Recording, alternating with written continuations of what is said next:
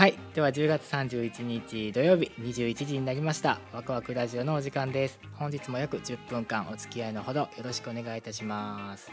9回。素晴らしい。これも一重に聞いてくださる皆様のおかげでございます。そうでございます。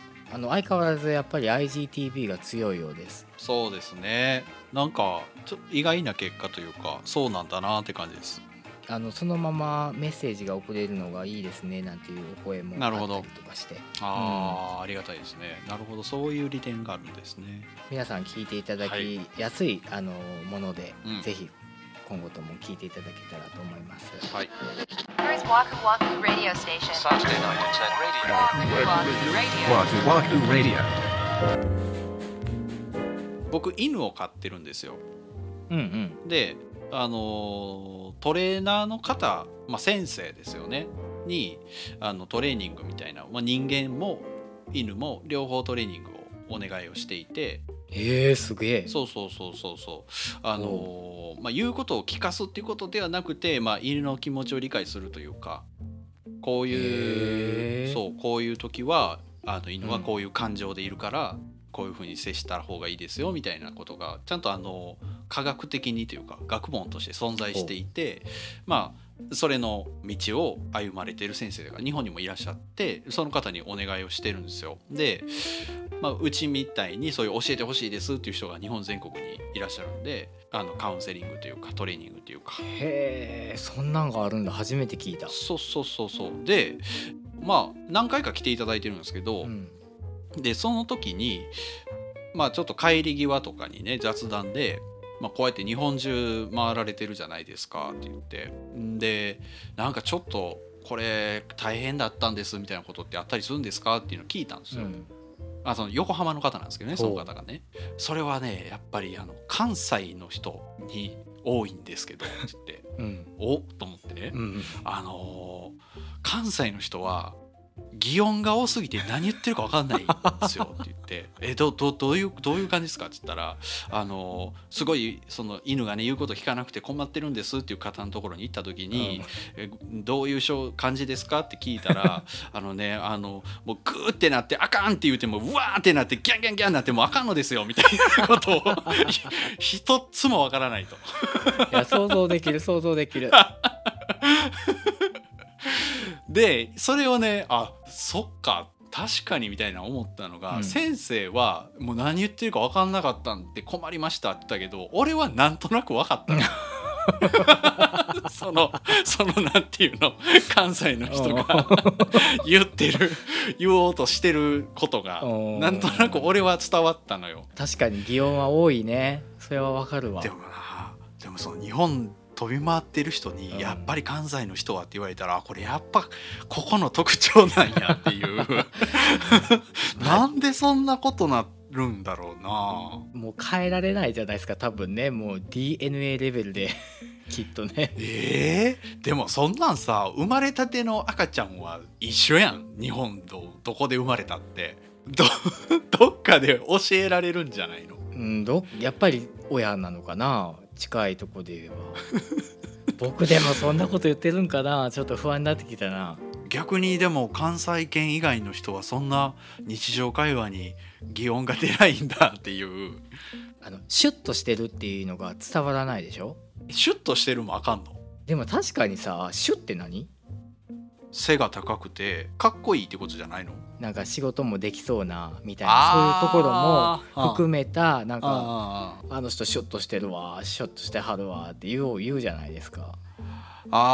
あーそれもこっちで言うってこと？そうあっちでは言わないえー、じゃああっちではそういう時なんて言うの？スマートな人だなとかそういうことじゃない一緒やないか。言葉違うだけやないかそれ。いやいやいやいや。まあでもねシュッて言われてもえってなるじゃん多分。シュッと言われても。あそうなんや。シュッとしてるはダメなんや。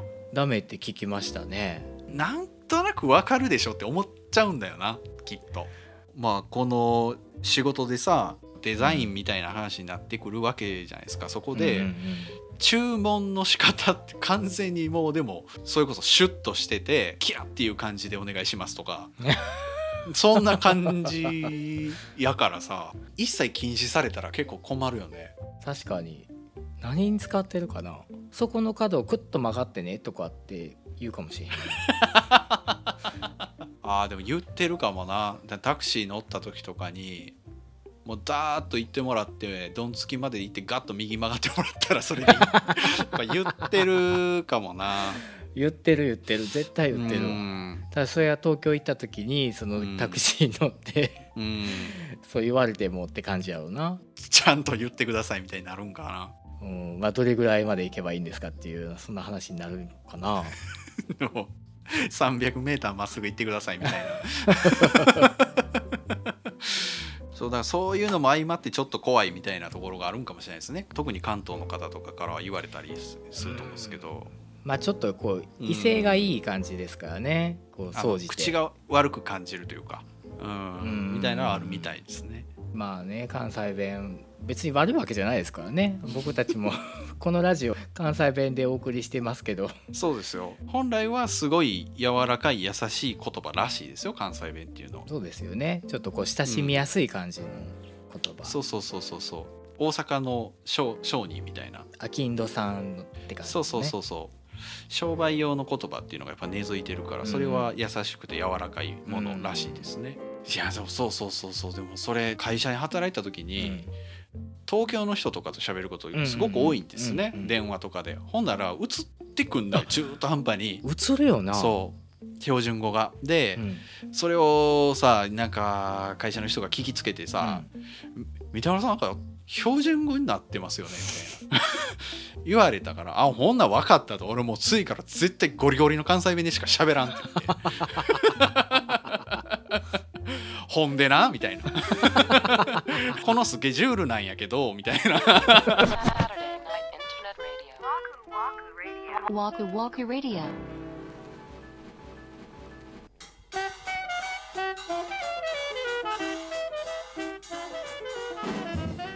ワクワクラジオ第9回目をお送りいたしました。はーい。いやーグズグズしてましたね久しぶりに。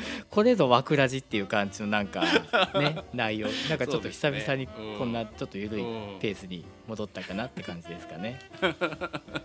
そうです懐かしい感じですね。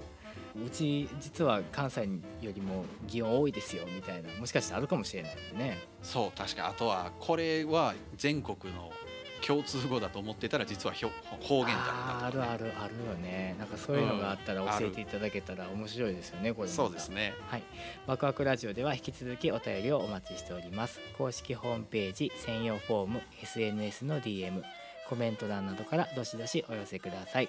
まだまだ駆け出しの番組一緒に盛り上げていただけたら嬉しいでございます。はい。では次は？11月の7日土曜日また21時の配信予定です。次は11月になってますね、そうですね。はい、まあ、どんどん気温も下がってきますので皆さんお風邪など召されないようにお気をつけください。はい、それではワクワクラジオ第9回目お送りいたしました。お相手は森口と三田村でした